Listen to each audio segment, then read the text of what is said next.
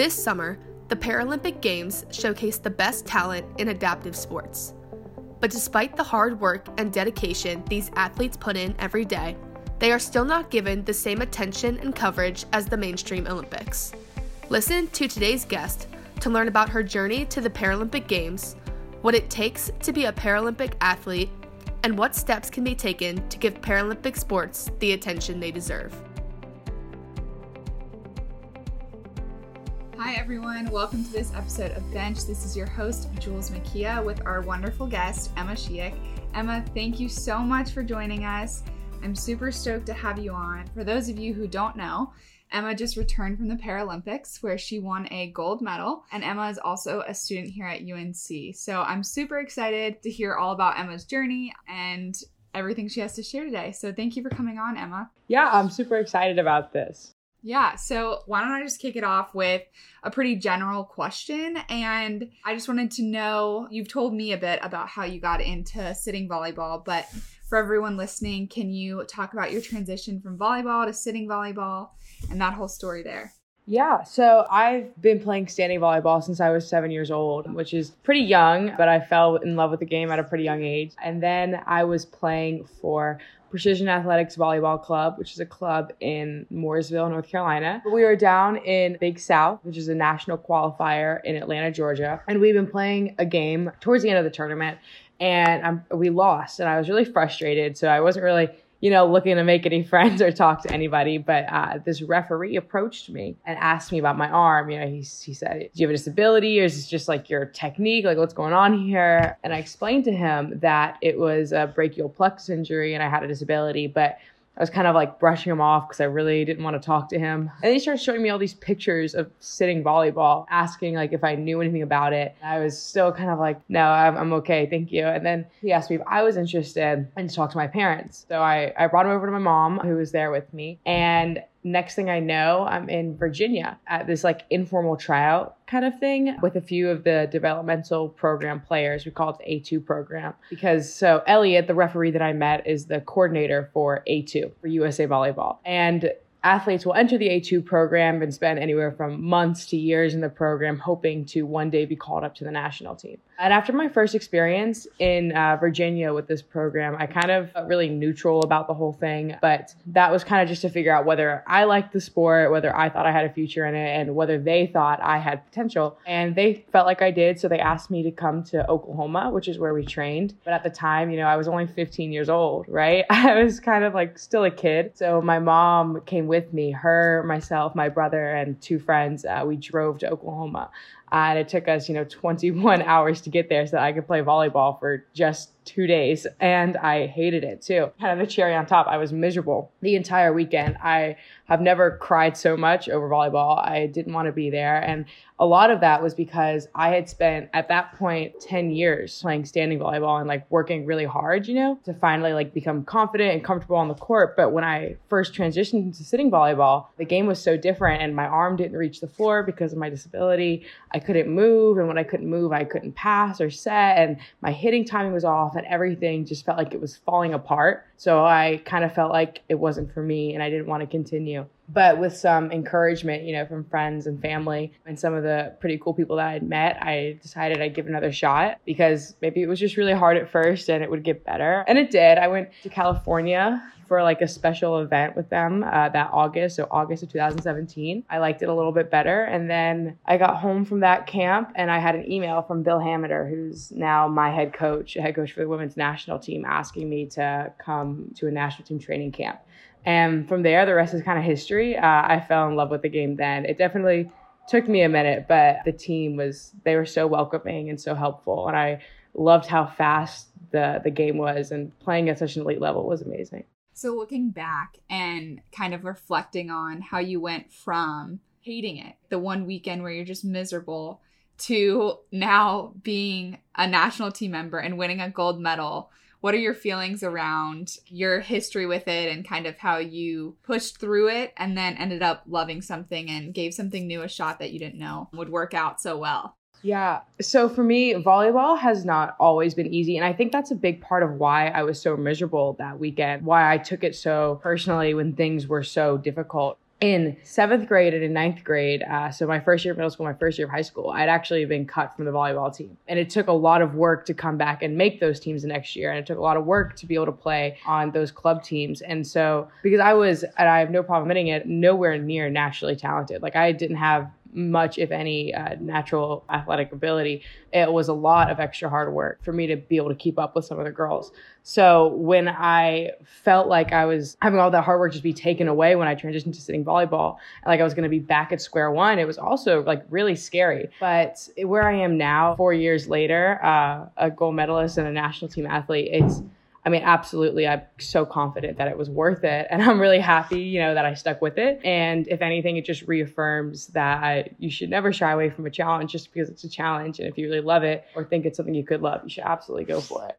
Yeah, so next, let's move into Tokyo and everything there because I know, you know, I follow you on social and I was watching kind of what was happening. And I know you guys had a rough entry just trying to get into Japan. So, before we even get there, can you give me a little bit of background about the process on making the team and then kind of everything that went into that, especially, you know, with the pandemic and all that sort of stuff? Yeah, so I officially became a national team athlete in January 2017. And for a lot of people, they think that once you're a national team athlete, that means, you know, you go to the games. Like that's just the next step. But really, there's 17 athletes on our team and only 12 make each roster.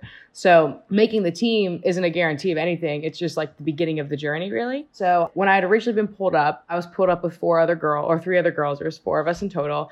And our coach had always told us, you know, like, don't count yourself out for Tokyo, but we're pulling you up for Paris. So for me, Tokyo was a far off dream and my focus was more shifted on the long term goal of Paris. But that definitely, you know, didn't turn me away from like wanting to work hard and wanting to be there once I realized it was absolutely a possibility. So, and then, you know, COVID hit in early 2020 and the games were delayed a year. And for me, that was when I realized, you know, I could totally do this. I've got an extra year to work hard and to make that roster. And so that's what I did. I spent a big part of COVID, you know, lifting extra weights, watching extra film, just a little bit of everything so I could become the best athlete I could could be with that extra time that I'd been given with COVID. And then uh, this past July, I found out I I was making the Tokyo roster, and it was an incredible feeling because it was once so far out of the question, and then with everything that had happened over the last four years, it was happening and I was going to get to go. So for me, what that meant was, okay, like I, I told my coach, uh, I said when he told me, oh my gosh, like Bill, this is like the best news ever. And he said, well,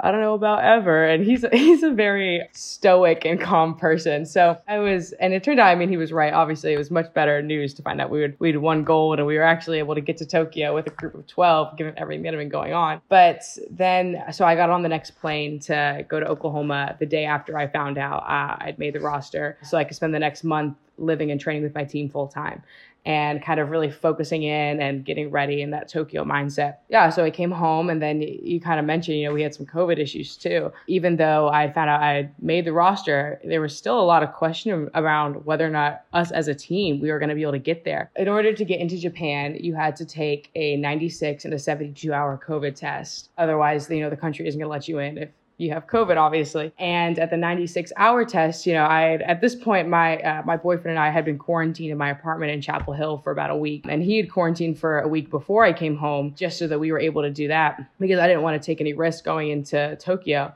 And I took my 96 hour test and I was super stressed, but I was negative and I was so excited. And then him and I went to Jordan Lake the next day, you know, finally to get out of the house and stay away from people.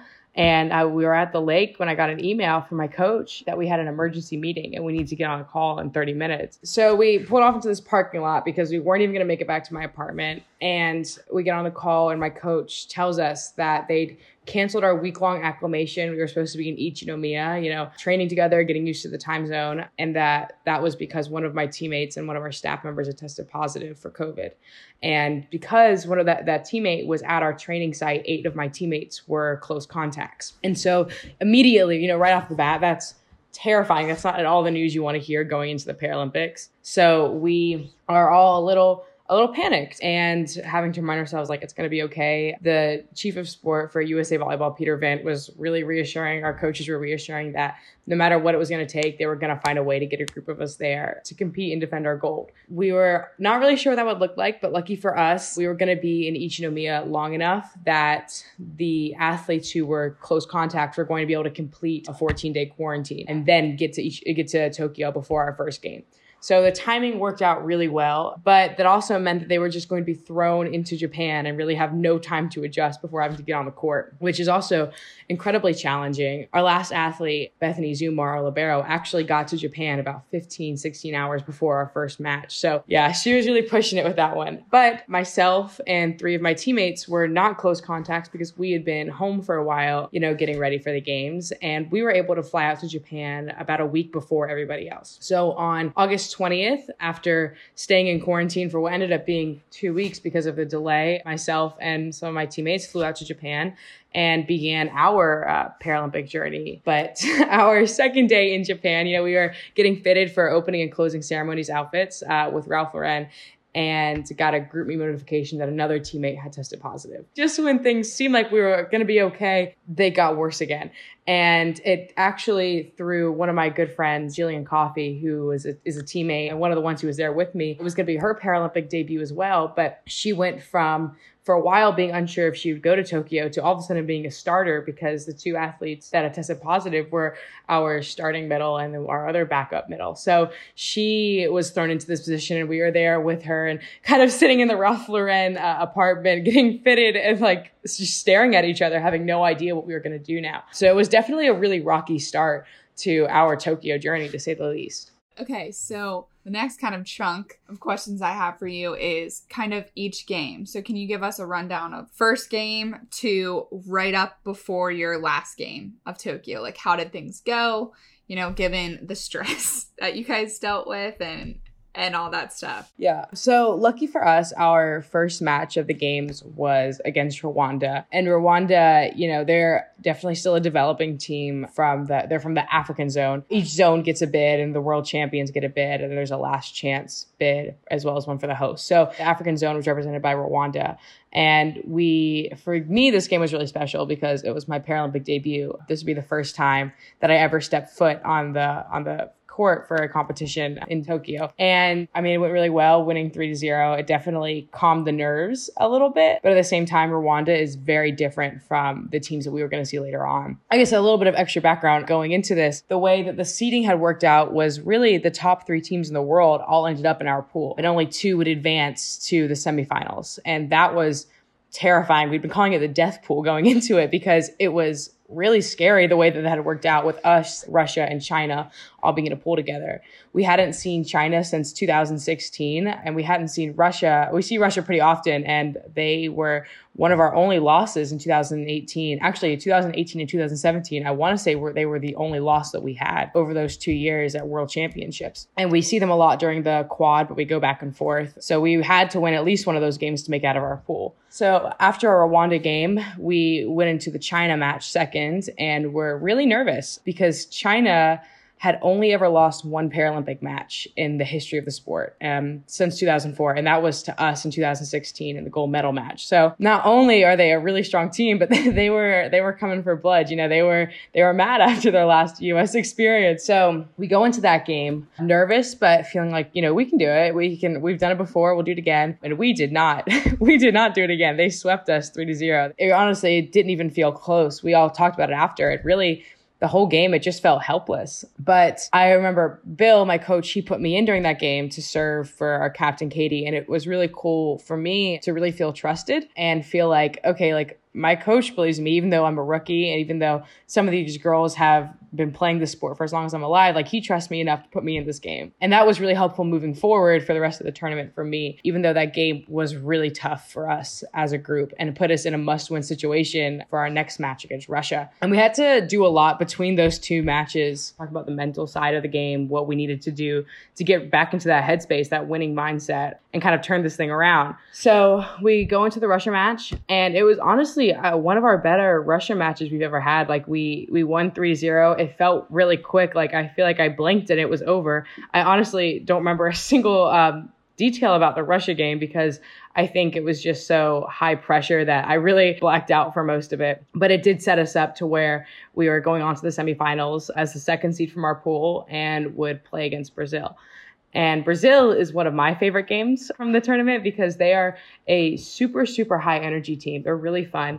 So we went to that game trying not to start getting ahead of ourselves and thinking about the next game too much and really just focusing on beating Brazil and taking it, you know, one point at a time and not getting intimidated by their energy. I honestly, I can't even describe what it's like to play them and we were able to get out of that one 3-0 2 even though they were catching up with us a little bit in that third set we were able to get out 3-0 which put us in a situation where we were then be able to shift our focus to a rematch against china in the finals which is really exciting.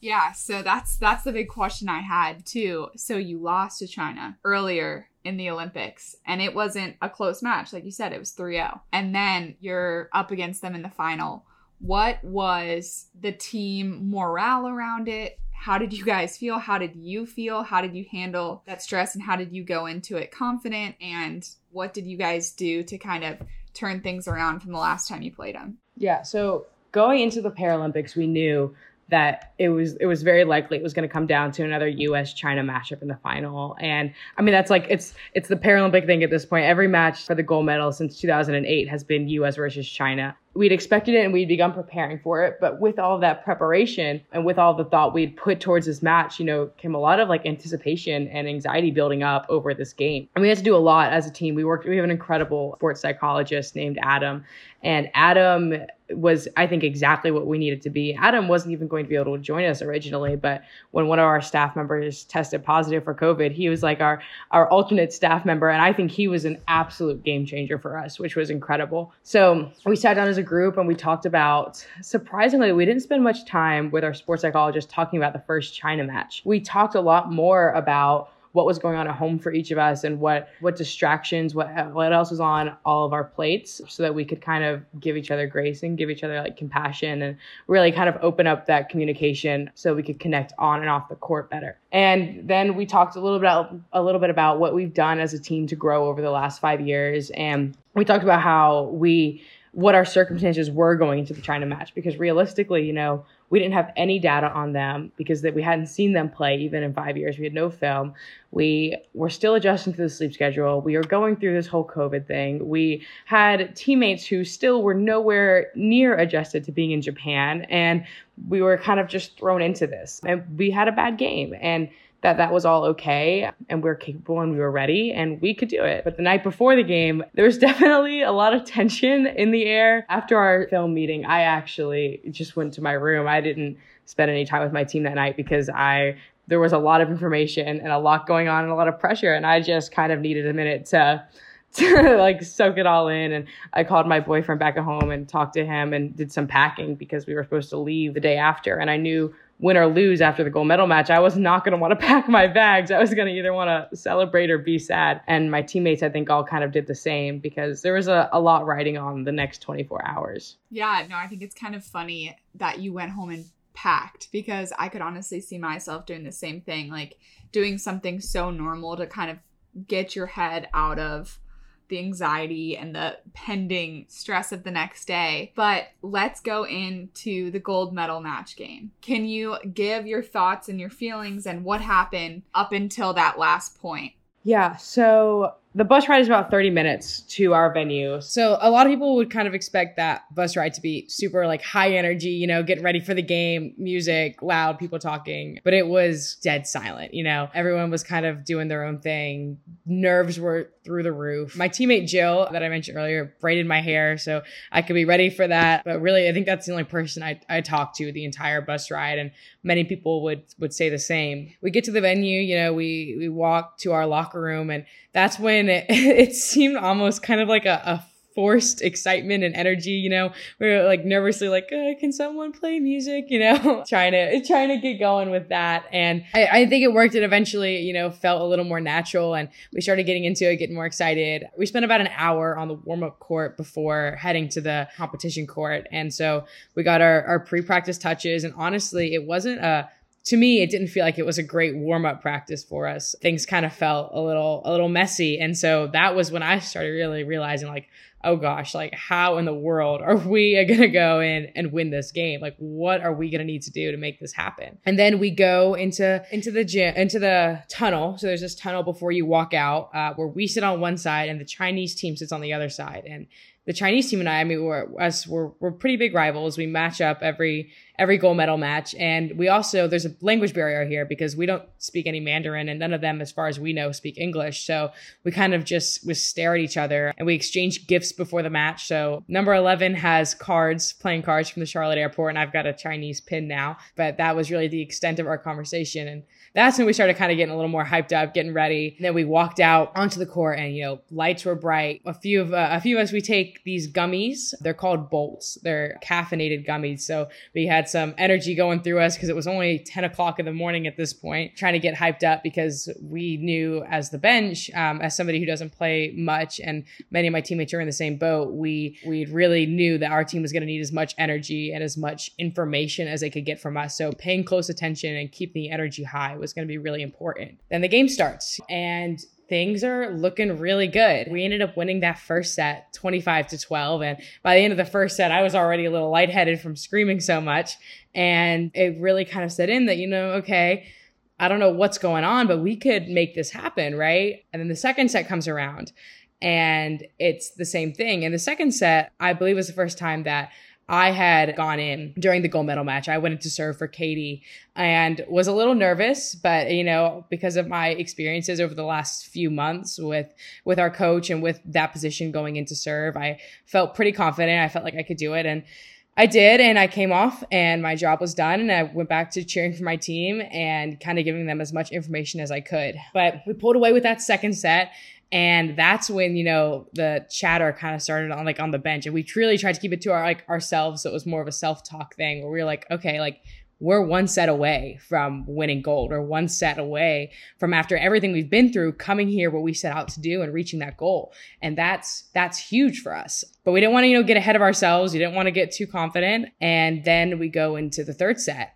And it did not go the same way as the first two. We lost that set and it was kind of scary because, you know, we had worked so hard over these last few years and we could start to see that dream, you know, slipping away slowly. We really needed to uh, walk away after winning that fourth set. We really, really needed to win that fourth set. And so we go into the fourth set and the conversation between sets there was a lot of people they weren't really feeling worried we didn't really feel worried there was a lot of reassurance you know china played better we made a few mistakes that's fine move on next thing we can still win this. Like we're still more than in this game. We this is our game. We can take it. And then the fourth set starts and it's a lot more back and forth uh, similar to the third set not at all like the first two. Back and forth back and forth and then about five points away from the game being over my coach came up to me and told me that if katie holloway makes it back to serve that i would be going in for her. And that kind of brings us really close to the end of that of that gold medal match yeah. So my question for you is so you get put in then, right? And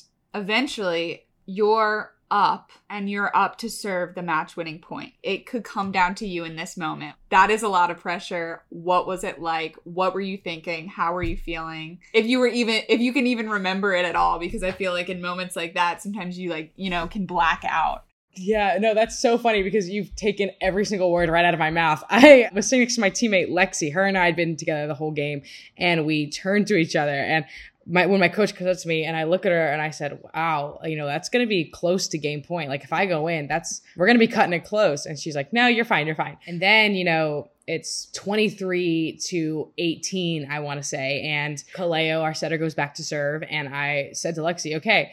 If we get this point, I'm not going to go in at all because it'll be game point already.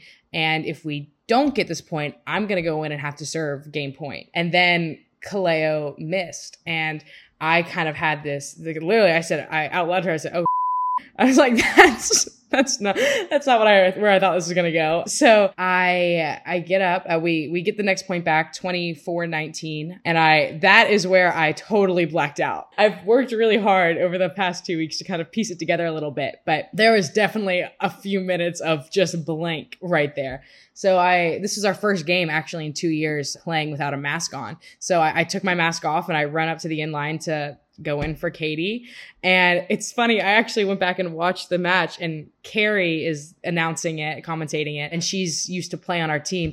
And when she saw me go in, she just goes, and then says nothing else for about 30 seconds because she was just in shock. And I mean, I was in shock. A few of my teammates had like this, this big eyed look when they saw me. And, uh, you know, 20 years old, making my Paralympic debut and going in in that situation, it definitely wasn't easy mentally, but I had a lot of practice doing it and was in a really similar situation. We were in the Netherlands two months before I went to serve game point against Russia, 25 25, and served two to win, and we won on an ace. So it was a really similar situation to that. So I was really lucky and really really grateful for the preparation I'd had. But I went back to the line and I, I tried uh, desperately to remember who our serving targets were and what seams I was trying to hit. And just kind of just in my head, like just in the court, please, Emma, just get this ball in the freaking court. You know, like I, I don't know what you're gonna do. Like that, the the amount of healing that would have had to be done if I had missed that serve is a little unreal. But I, I went in, and China is an incredible passing team. I never in a million years would have thought that game was gonna end on an ace. But you know, I went in and I served, and I actually had tried to serve somebody else, but when her teammate literally jumped in front of her to try to take that ball because I think she knew that she was a better passer, but when she put herself in that situation, she couldn't pass it. And it was an ace, and the ball hit the floor. And I could not believe it. And I don't think any of my teammates could either because we all just froze and looked at each other and started screaming because, I mean, what had just happened. We, after the few weeks that we had had to end it like that was uh, unreal. And everyone was crying and hugging and we were all like on a, in a big pile on the floor, just unbelievable happiness. It's the most indescribable feeling. And then my coach, you know, uh, Bill, he had run over and he was crying and he gave me a hug and it was, it was amazing. It was the happiest moment of my life to date for sure. So this is kind of such a happy ending to what was such a rough start to Tokyo, but also just such a happy ending in your story of overcoming this kind of hate for the game at first. Like you were miserable that one weekend, and now you know, you just served the match winning point to win gold at the Paralympics. So, what a story. Like, I have chills. I think that's so amazing. And also, I just have the most respect for you for not only hitting the match winning point, but having to step in the game. And also, you know, you were on the bench there and you're just like, oh my God, I might have to serve the match winning point. Like you're sitting there and it's just like building up in your head. You're not even on the court where like you could just focus on the game. Like you are out of it. You're you're on the side and you're like, "Oh my god, I'm going to get put in." And it could literally come down to me. Props to you.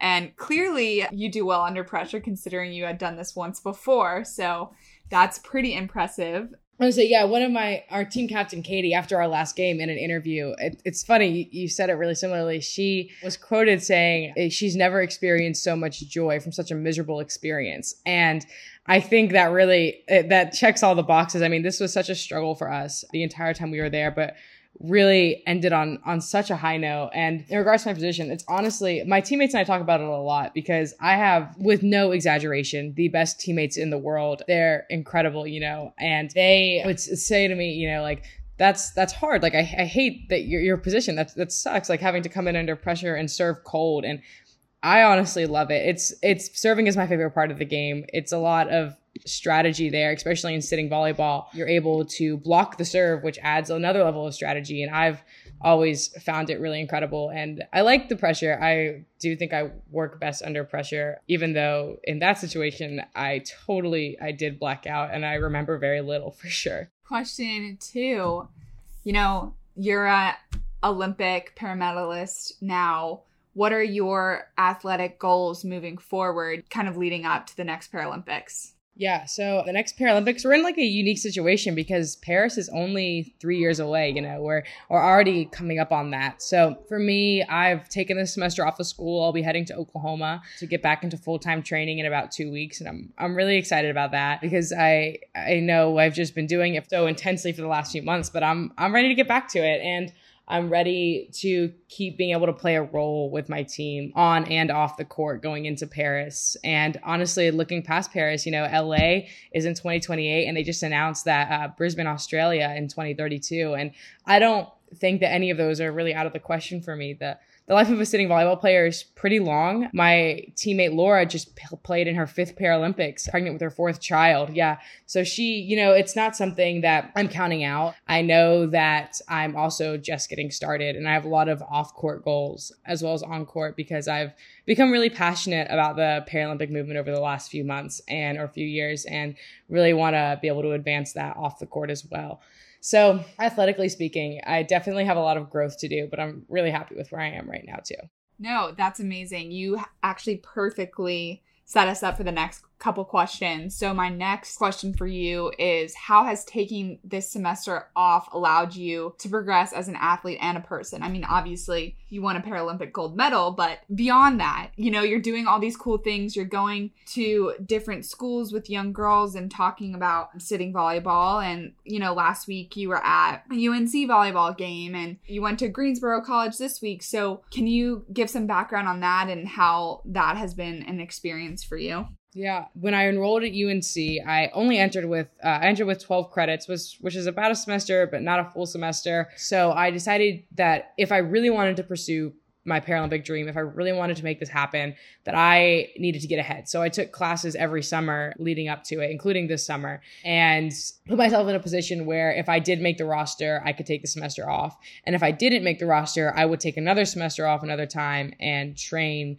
full time then. And I knew that if I got to go to Tokyo, I wanted to be able to focus on being in Tokyo and enjoy it and compete at the highest level and I couldn't do that if I was distracted by what was going on at home. So having the semester off has allowed me the time to do stuff like this, to be on podcasts and do mm-hmm. interviews and go and meet people. I love getting to go watch younger girls play volleyball. I was able to go to Northview Middle the other day uh, and watch one of the girls that I used to coach, and that was really cool because I remember for me when I was little, going and watching the high school girls play was incredible, and I thought it was the coolest thing, and there was nothing better than that. So to be able to go and like interact with these young girls as they're starting their athletic career is really important to me. And I got to be at North Middle School today day, uh, which is where I played volleyball when I was in eighth grade. And that was really cool because the volleyball team, although I was speaking the whole grade, the volleyball team was really excited. They, they asked me to sign their phone cases afterwards and i got really nervous because i tried to explain to them i have terrible handwriting and a really bad signature but they were too excited to take no for an answer so that was really amazing and then i mean you mentioned it going to unc volleyball uh, their game against unc charlotte and being recognized was so special to me because i've been a unc volleyball fan for so long and one of my old teammates marissa meyerhofer is on the team this year so it was really cool to catch up with her and meet all the girls and they were so nice and so welcoming. And it was a great time. My family and friends got to be there. It was it was incredible for sure. So I'm I'm happy that I, I have the time to allow me to do all of this, and I'm not worrying about school now. And it's also really nice to just chill for a minute. It's been a, close to burnout. So I'm ready to relax for a little and just be with my people at home so that I can get ready to get geared up again and start preparing. We have our world championships in May. So we don't have too long of recovery before we got to kick it back into high gear and then start shifting towards the Paris games and getting ready for that the second question I had for you too is you said you were passionate about Paralympics and spreading the message and things like that. So I would love to hear all of your thoughts about your journey and about kind of bringing awareness to the Paralympics and bringing awareness to sitting volleyball and kind of your journey there. Yeah. So, I mean, I, I, mentioned a little bit how about how I found or sitting volleyball found me. I really can't take any credit for that. And that is really frustrating me because I, you know, I had a role in in this past Paralympics and winning a gold medal in Tokyo. And I didn't even watch my team compete in Rio because I didn't know about sitting volleyball and I wasn't watching the Paralympics, but I was glued to the TV during the Olympics. And a big part of that is because I just, I didn't know better. Why would I have? I didn't know anybody who competed in Paralympic sports. I wasn't involved in Paralympic sports. And there's not as much media coverage as maybe some people think that there is when it comes to the Paralympics. So I, and I know that there's a lot of people who are just like me out there with brachial plexus injuries or with other disabilities who could really benefit from Paralympic sports. But not only that, Paralympic sports and adaptive sports could really benefit from them. And what I have learned during during my time at uh, competing in adaptive athletics is adaptive sports are not easy. I so I played competitive standing volleyball for 13 years and nothing came close to challenging me as much as sitting volleyball did. I was sore in muscles I didn't know I had and the precision and the technique um, and the accuracy is so much more intense on the sitting volleyball court because it's such a smaller court, but girls are or women are hitting with the same level of power. So it really it breaks you down a lot and it's absolutely incredible. When I was playing both standing and sitting volleyball at the same time, I found that the more that I played sitting volleyball, the better my standing volleyball game got because my reaction time was getting better and everything else, my technique was just really being honed in on. And so I think people just kind of need to realize that adaptive sports are not less. And whether you're able bodied or you have a disability, you can play adaptive sports and you can really benefit from them. And by playing adaptive sports, whether you have a disability or you're able bodied, you're also creating opportunities for people with disabilities like myself. You know, if there were sitting volleyball leagues or people who talked about sitting volleyball in my hometown or in the volleyball world, I could have found out about sitting volleyball years before and been involved with the program, but there's just not a lot of awareness around it. And then being in Tokyo these last few weeks, you know, people would often ask us, you know, oh, are you so excited? NBC is 1,200 hours of, of Paralympic coverage or uh, all of that. And it was yes it's growth and yes it's great that it's growing like that but at the same time you know my family was still waking up at 5.30 in the morning 4.30 in the morning to watch the games while during the olympics they were being re-aired during prime time. And actually only two of our games were aired on tv at all. While we were there it was our, our finals match and one of our pool play matches. The rest there were one or two streamed online and then one you couldn't watch anywhere which is really hard for family members at home. And it's really hard to grow awareness for the sports when they're not being uh, publicized and you can't find them. So I think there's a lot of work to do in that area, but I think it's very very valuable work and i think it's more than worth it and would benefit people with and without disabilities and just make the world of sports a much better place yeah, you had so many powerful quotes in there. I think one of my favorites was how you scored the match winning point and sitting volleyball found you and just about how you could have gotten involved so much sooner if you had even known that it existed. I think that's so powerful. I think there's an intersection too of gender here. You know, it's already hard enough, I think, for women to get into sports, but for somebody who, you know, is also living with a disability and, you know, having adaptive sports is probably even harder to find. It definitely is harder to find than a normal sport. Like you said, you know, it found you. You were playing standing volleyball and then sitting volleyball kind of found its way into your heart. I love what you're doing and I love the message that you're spreading. And I also wanted to ask you about the I, I read this statistic online, but just wanted to hear your thoughts about it too. But how Paralympic athletes for the first time got the same compensation for medals as Olympic athletes. Did that happen and how big of a deal is that to you and to the sitting vo- volleyball community? That is more than special to me because my biggest role model and teammate Katie Holloway was actually at the front of pushing for that. And that's really, really hard to do because in a setting that is so dominated by able bodied athletes and by able bodied board members, she stood up and fought relentlessly for that and as for many different issues of equality within the Olympic and Paralympic movements. And that's why I, I look up to her more than she could ever know. She's incredible. And yeah, it, it did happen. This was the, the first games where throughout the duration of the games, we were paid equally for our medals as the Olympic athletes, which was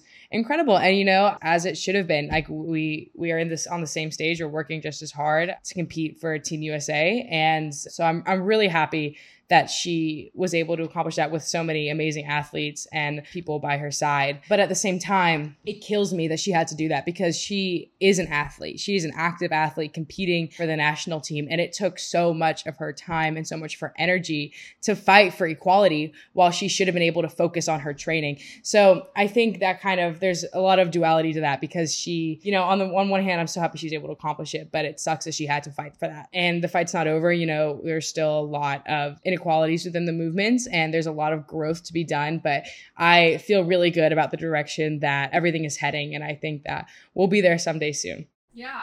No that's great and that's even more exciting too that you have a personal connection you know through your teammate who worked so hard and shout out to her. We'll be sure to get the podcast to her. But yeah, she killed it. another thing I wanted to ask you before we close it out if there was one thing you want people to know about sitting volleyball or Paralympic or the Paralympics in general, what would it be? Or even more, something that maybe they wouldn't know otherwise? I would tell them to dive right in and go for it. Able bodied or not, you know, uh, able bodied or whether you have disability, whatever your level of ability is, watch the Paralympics, support these athletes, try the sports. My parents, so because family and friends were unable to come to Tokyo, my parents were able to go to Colorado. Toyota sent them out there and spend the weekend at the Olympic and Paralympic Training Center and go through the museum. And they got to try all of these sports with everyone else's friends and family. It was awesome. And they, you know, they left and they were like, oh my, oh my gosh, like that was so hard. And that was so much fun. And it is, no matter what your skill level is, it will challenge you. It's a great workout and it is so much fun. So do it. Watch these sports, have a watch party. I know like if you're anything like me, you're, you were glued to the TV during the Olympics and you watched so much of it, but give that same energy to the Paralympics. These elite athletes are dedicating their lives to these sports and these sports are, they may be niche, but they are so fun to watch. And these athletes are accomplishing incredible things. So definitely check it out and support it get involved. Yeah, no, that's that's awesome. I think it it was cool what you said earlier too about you know you used to play standing volleyball and you're like sitting volleyball is harder like i i didn't know i had all these muscles but i know now because they hurt so bad that was that was a great quote but another thing that i find super interesting you know in both the olympics and the paralympics women won a majority of the medals specifically for team usa so in the Paralympics, women won more than 60% of medals. How do you feel about this stat and what it means for women's sports and in the future? Yeah, I mean, if anything, it, it tells us we already know. Women are powerful. Women when given the opportunity to compete on the same level and have a seat at the table, they're going to get the job done. My teammate Katie, you know, she was able to fight for equality while being an athlete as a woman with a disability in the world of sports. That's really hard. And then you see these women who are competing at the Olympics and the Paralympics and they are working hard and they're doing it, you know, they're they're getting it done. And what you also don't see is in the Team USA building and in the village, they're also amazing people. You know, there's a great sense of community and women supporting women there, and they're doing great things. I love to see it. I think it, for me, it confirms what I already knew about the women of Team USA. I'm really excited about it for sure. And hopefully we'll, we'll keep showing out the same way that was i think the perfect note to end it on basically women are awesome we already knew that but so emma thank you so so much for your time coming on here today I loved hearing about your journey. I also just your story is so great. Like you it was just such a happy ending to what was such a rough beginning of your sitting volleyball career and of your Olympics career this summer. So many things that you had to overcome just to get to Tokyo. And wow, thank you so much. It's been an honor. And thank you everyone for tuning into this episode of Benched. This has been your host, Jules Makia, with our wonderful guest, Emma Schieck. Thank you, Emma. Yeah, thank you. It was fun. Thank you all for tuning in to this episode of Benched. If you like this episode, share it with a friend, teammate, fellow athlete, or coach. New episodes of Benched come out the first Monday of every month. So follow or subscribe to us on whatever platform you use to stream so you can stay up to date with women changing the sports world. You can also follow uncut underscore ch on Instagram to access videos and memorable moments from each week's episode, or Visit uncutchapelhill.com if you are interested in sharing your story. Thanks again for listening. Let's keep changing the narrative and make sure women's sports don't ride the bench.